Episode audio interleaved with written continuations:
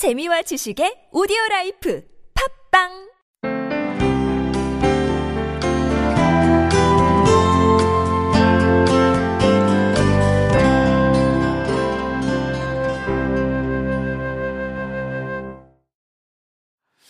목사님 저 오늘 목사님 말씀 듣다 보니까 좀 요즘 많이 속상하신가 봐요. 왜? 아니 저 이렇게 이건 교회 혹은 뭐 이런 종교적인 배지는 달고 다니면서 진짜 하나님 기뻐하시는 그런 일상의 삶이 없는 그런 모습들이 좀 그렇죠. 뭐 제가 속상하신가 뭐 이런 생각이 좀 꼭그 목사 된 게 막차 탄 기분이야. 이렇게까지 심각할 줄 몰랐지 내가.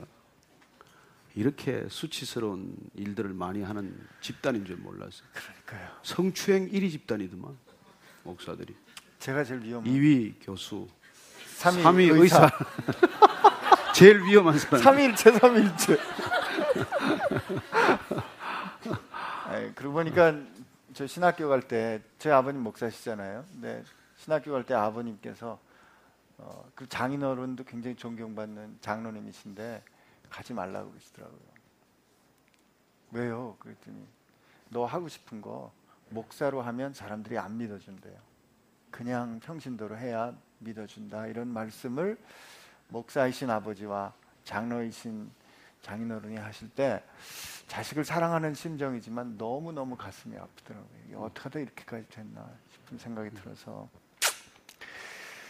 그래서 저 하여튼 그래도 아유 그래도 그 하여튼 충격적이었어요. 노름도 영적일 수 있다는 게. 아유. 근데 그것도 능력이 돼요. 영적인 실력은 있어야 돼요. 어.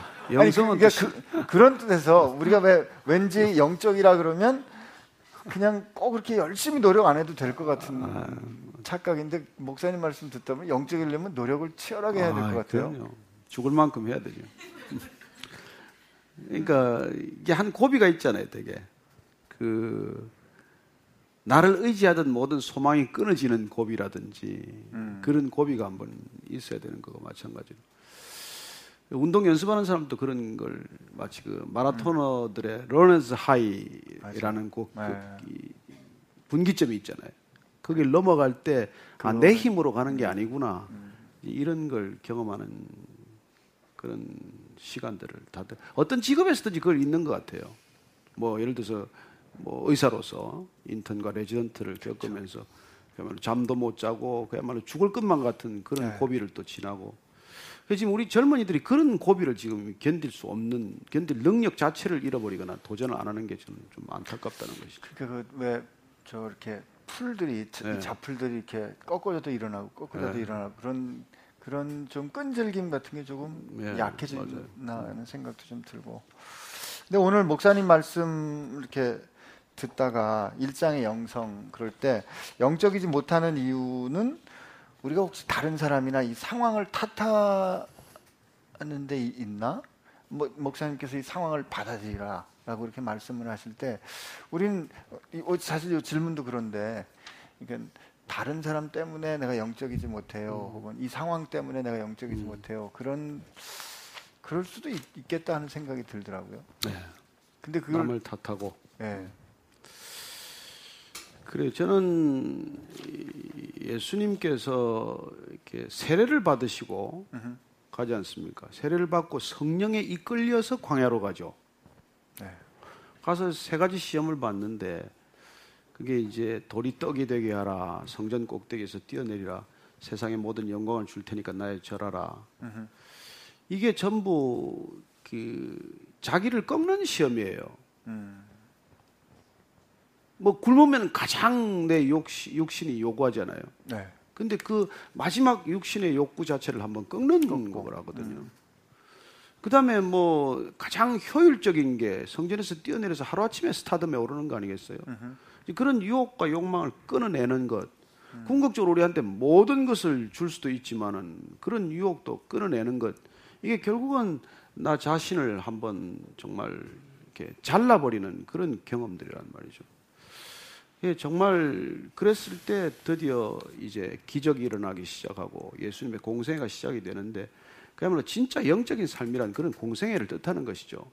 그러나 그 공생애 본질로 들어가면은 결국은 우리 자신이 개인적인 욕망과 탐욕과 충동으로부터 한번 끊어지는 그런 경험들이에요. 그 신앙적 경험이란 예배 경험이란 몰입의 경험이란 그런 것들이 우리에게 주는 것이기 때문에 그게 신앙에서도 있을 수 있고 우리의 일상의 삶 가운데서도 일어나기 때문에 일상의 영성이란 중요한 것이죠. 뭐 다 교회 와서 그런 영성을 우리가 뭐 누린다는 건 그건 어느 도단이에요. 그래서 오는 목적도 다 다르고 그래서 하나님께서는 정말 우리에게 이 교회보다 더 큰 하나님의 나라 이건 교회는 하나님의 나라의 한 형태일 뿐이에요. 하나님은 어디 곳이나 그분 그분은 하나님의 나라로 이제 다 품고 계신 것이죠. 그곳에서 살아가는 사람들은 하나님을 의식하면서 나를 충족시키는 삶이 아니라 하나님이 다 넓게 보시는 공동체를 품는 삶. 그게 저는 진정한 영성이라고 보는 것이죠.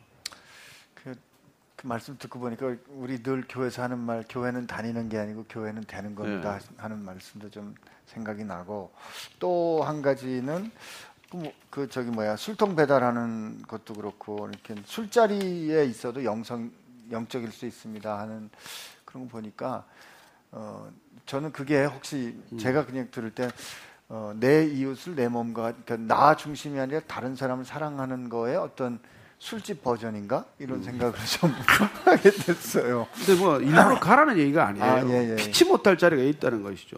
자꾸 자기가 자, 자리를 만들어서 그런 짓 하면 안 되는 안 되는 일이고. 그래서 뭐 괜히 교회 식구들끼리 모여가지고 안 해도 되는 일인데 엉성하게 자꾸 술판 만드는 거 그건 진짜 하나님이 아주 싫어하는 일일 것 같아요. 네. 그게 아니라 우리가 네. 살아가다 보면 피치 못할 일이 있단 말이에요. 예수님께서도 피치 못한 술자리에 끌려간 게 가나의 혼인잔치 아니에요. 아, 그래요? 네. 안 만들면 어때? 나 같으면 그랬을 내가 영적인 내 영성을 지키려면 그만 마셔. 그만하면 아, 됐어. 됐어. 이제 잔치가 며칠이야. 파장할 때 됐는데 또 무슨 술이야. 이렇게 말하는 게 내 입장 같은데 목사님. 예수님께서는 그 판을 깨지 않고 마지막까지 혼인 잔치가 일어나도록 물로 술을 만들어 주시지 않냐는 말이에요. 야, 그런 해석 오늘 처음 들었어요. 아, 나는 그런 주님이 너무 좋다는 거죠. 근데 저 목사님 오늘 정리를 해주셨지만 이게 그러니까 우리 일상의 삶을 사는 동안에 피치 못하는 그러니까 내가 원하지 않지만 이렇게 해야 되는 그때 어떤 태도로 그 문제를 다룰 건가? 그냥 아난뭐 나를 지킬 건가 아니면 그 좀 생각해 봐야 될 것 같고요. 오늘 이 술집 이런 거는 거두절미하고 거봐 목사님이 술 먹어도 되는데 이렇게 해석하시면 안 됩니다. 이게 정말 그래서 제 질문 온 거 하나 이게 이 질문은 예배 시작할 때 제가 받은 겁니다. 음. 믿음의 가정 안에서 일어나는 어, 불화와 갈등은 어떻게 해결하는 것이 좋을까요? 권사님이신 어머님의 행동이 늘 제게 시험이 됩니다. 하나님이 계시다면 해결해 주실 만도 한데 그저 기도로 기다리는 뜻일까요? 참 어렵습니다. 이 예수님께서 해결이 잘 안 되는 사람들이 바리새인들이에요. 음. 죄인들은 뭐 죄를 인정하니까 문제가 없는데 이 종교인들은 죄를 인정을 하지 않아요. 그러니까 제사장이나 바리새인들 이 사람들은 그야말로 정말 예수님께서 충격적인 요법을 쓰는 거예요. 그러니까 오죽 답답하면은 이 독사의 자식들아, 이 회칠한 무덤들아. 그러니까 이게 이, 이 잘못 종교성으로 무장을 하게 되면 정말 이게 일상의 영성과 너무나 멀어지는 삶을 살게 돼요. 그러니까 죄인들은 차라리 늘 정말 자기 양심에 비추어서 결정도 하고 때로는 그 남의 입장에서 이런 사고도 할 수 있는데 믿음이라는 이름으로 더욱 더 자기 자신이 무장되고 자기 자신만을 기준으로 삼고 있어요. 그러니까 하나님이 기준이 아니라 전혀 자기를 기준으로 삼고 있으면서 그냥 교회라는 건물에 들락날락 한다는 이유로 본인은 영적이라고 생각을 하고 세상을 육적이라고 그렇게 치부하는 것이죠. 근데 그게 정 거꾸로예요, 정 거꾸로. 그게 바울의 삶이 바, 바뀐 과정이라는 것이죠.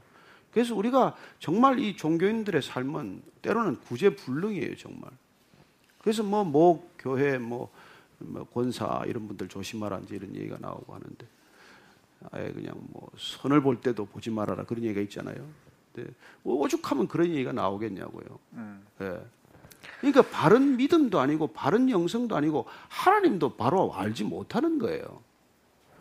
왜 그런 일이 일어나겠어요? 참 그게 이 현주소죠. 어떡하죠, 목사님? 아, 그, 그, 그 예수님을 만나야 돼. 성령을 받아야 결론이 나요. 음. 그런데 이게 죄인을 인정을 안 하니까 회개를 안 하니까 성령 받을 길도 없어. 음. 어떻게 화장실에 이걸 화장실로 만들어 놓고 그걸 성령 옷이라고 그러겠어요? 이게 회개가 돼야지. 근데 한 번도 진정한 회개를 한 적이 없는 거예요, 그 사람들은. 정말 통곡하면서 밤새 한번 울어본 적이 있겠어요? 성경을 읽다가 눈물이 뚝뚝 떨어져서 성경을 못 읽은 적이 있겠습니까? 찬양을 하다가 눈물이 쏟아져서 찬양을 다 울먹이다가 못 거친 적이 있겠어요? 그런 경험이 없기 때문에 이게 뭐 평생 뺀질뺀질한 종교인으로 사는 거죠. 그러고 보니까 사실은 그 목회자들이 이게 복음입니다라고 제시했던 그 제시한 복음이 예. 복음이 아니었을 수도 있고. 아, 그럼요. 복음은 삶 전체로 전해지는 것이지 혀만으로 전해지지 않아요. 예수님이 뭐 복음을 말씀으로만 전했습니까? 말씀이 육신이 되어 전한 것이지. 근데 우선은 그런데 네. 이 고민을 하는 이 글씨를 보니까 자매님 같으니 자매님은 어떻게 하면 좋을까요? 자매님 진짜 어머님을 놓고 생명을 걸고 기도해야 돼요. 안 돌아옵니다. 뭐 어머니가 더 영적으로 우위에 있다고 생각하는데 어떻게? 그래 그 종교성이 깨는 거는 생명을 걸지 않으면 안 깨집니다. 정말 어려운 일이에요. 차라리 그냥 제가 늘 그러지 않습니까? 산 밑에 놀고 있는 게 낫다니까. 아니 도봉산에 올라가라고 안 했는데 북한산 가야 되는데 도봉산 꼭대기 올라가 있는 사람은 나중에 옮기기가 아주 어려워요. 산 기슭에 놀고 있으면 그냥 북한산 하면 북한산 확 올라가면 되고 도봉산 하면 도봉산 올라가면 되는데 자기가 자기가 도봉산이 답인 줄 알고 거기 올라가 있어. 근데 북한산으로 다시 올라가라면 그 내려오고 싶겠어요? 아까워서 못 내려오지. 올라갈 땐 그게 북한산인 줄 알고. 예, 알고 간 거죠. 그래서 참, 참 안타깝죠. 그래서 그 주님 때나 지금이나 꼭 같아요. 이게 다 종교인들도 문제고 기독교도 종교로 믿는 사람들의 문제란 말이에요. 그걸 복음으로 생명으로 빛으로 믿으면 아무 문제가 없는데 예. 근데 오늘 말씀을 다시 한번 적용을 해서 만약에 이 자매가 요셉이다. 예. 그러면 이거 어떻게 해야 돼요?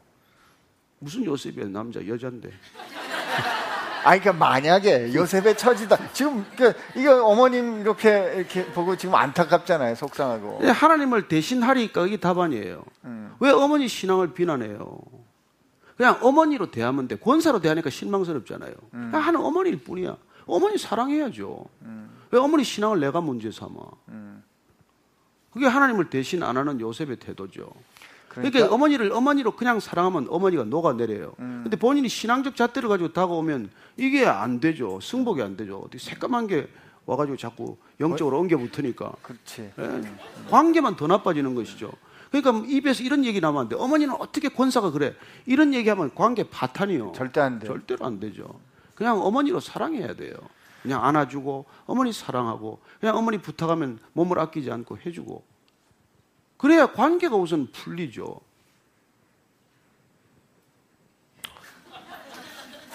이렇게 말씀할 줄 몰랐어요.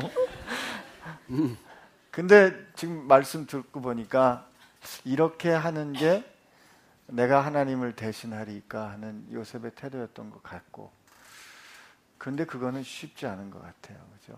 그래서 그 요셉과 같은 그런 결정을 우리가 하려면 목사님 말씀하신 대로 우리가 성령 충만해야 될 것 같아요. 네, 그렇습니다. 이 질문하신 자, 이 글씨로 보니까 자매님 같은데 이 자매님 성령 충만하시기를 축복합니다. 음. 그래서 어머니를 불쌍히 여겨야 돼요. 그 권사 권사로 보니까 좀 화가 나는데 그치. 어머니는 네. 보고 어머님이 그런 신앙을 갖게 된 게 교회 잘못이에요. 그 교회가 그렇게 사람을 만들어 놓은 거예요. 그저 헌금 잘하면 되는 걸로, 그냥 주일 성수하면 다 되는 걸로. 평생에 성경 한번 제대로 읽어보지 않고 깊이 묵상하지 않고 깊이 회개하지 못하게 만들어 놓은 교회 책임이 크단 말이에요. 목사 책임. 그러면 목사 목사가 책임의 대부분을 져야죠. 그래서 이제 뭐 우리가 회개하고 다시 마칩시다.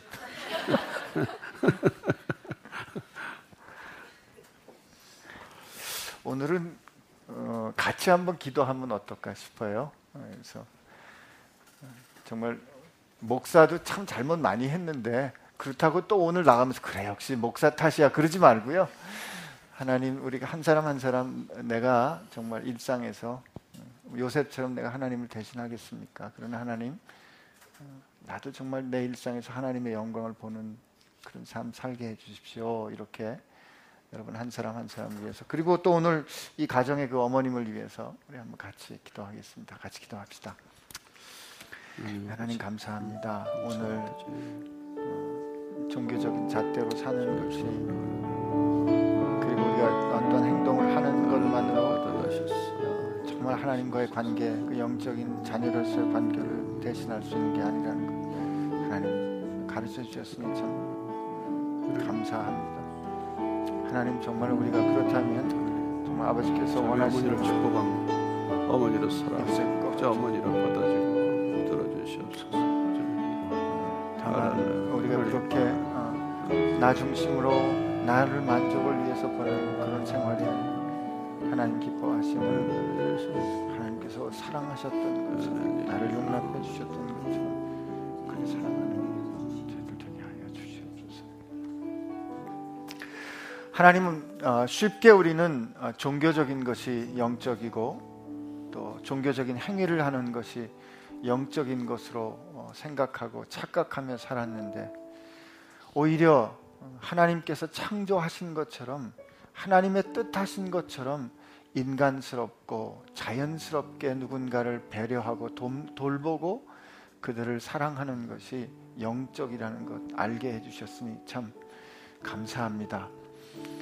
어, 알기는 했는데 쉽지 않은 게 우리들의 일상인 것도 또한 하나님 앞에 고백합니다. 그러므로 하나님 구하오니 저희가 그렇게 요란스럽지 않아도 우리 삶 가운데 향기와 같이 어, 소금처럼 주님께서 기뻐하시는 것을 이루어낼 수 있는 참 영적인 힘이 우리 가운데 있게 하여 주옵소서. 하나님이 우리 아버지신 것을 아는 것이 영적인 것이라 하셨사오니 우리가 그렇게 하나님의 아들답게 딸답게 승리하는 그리고 이 귀한 가정 되고 우리 모두가 되게 하여 주옵소서.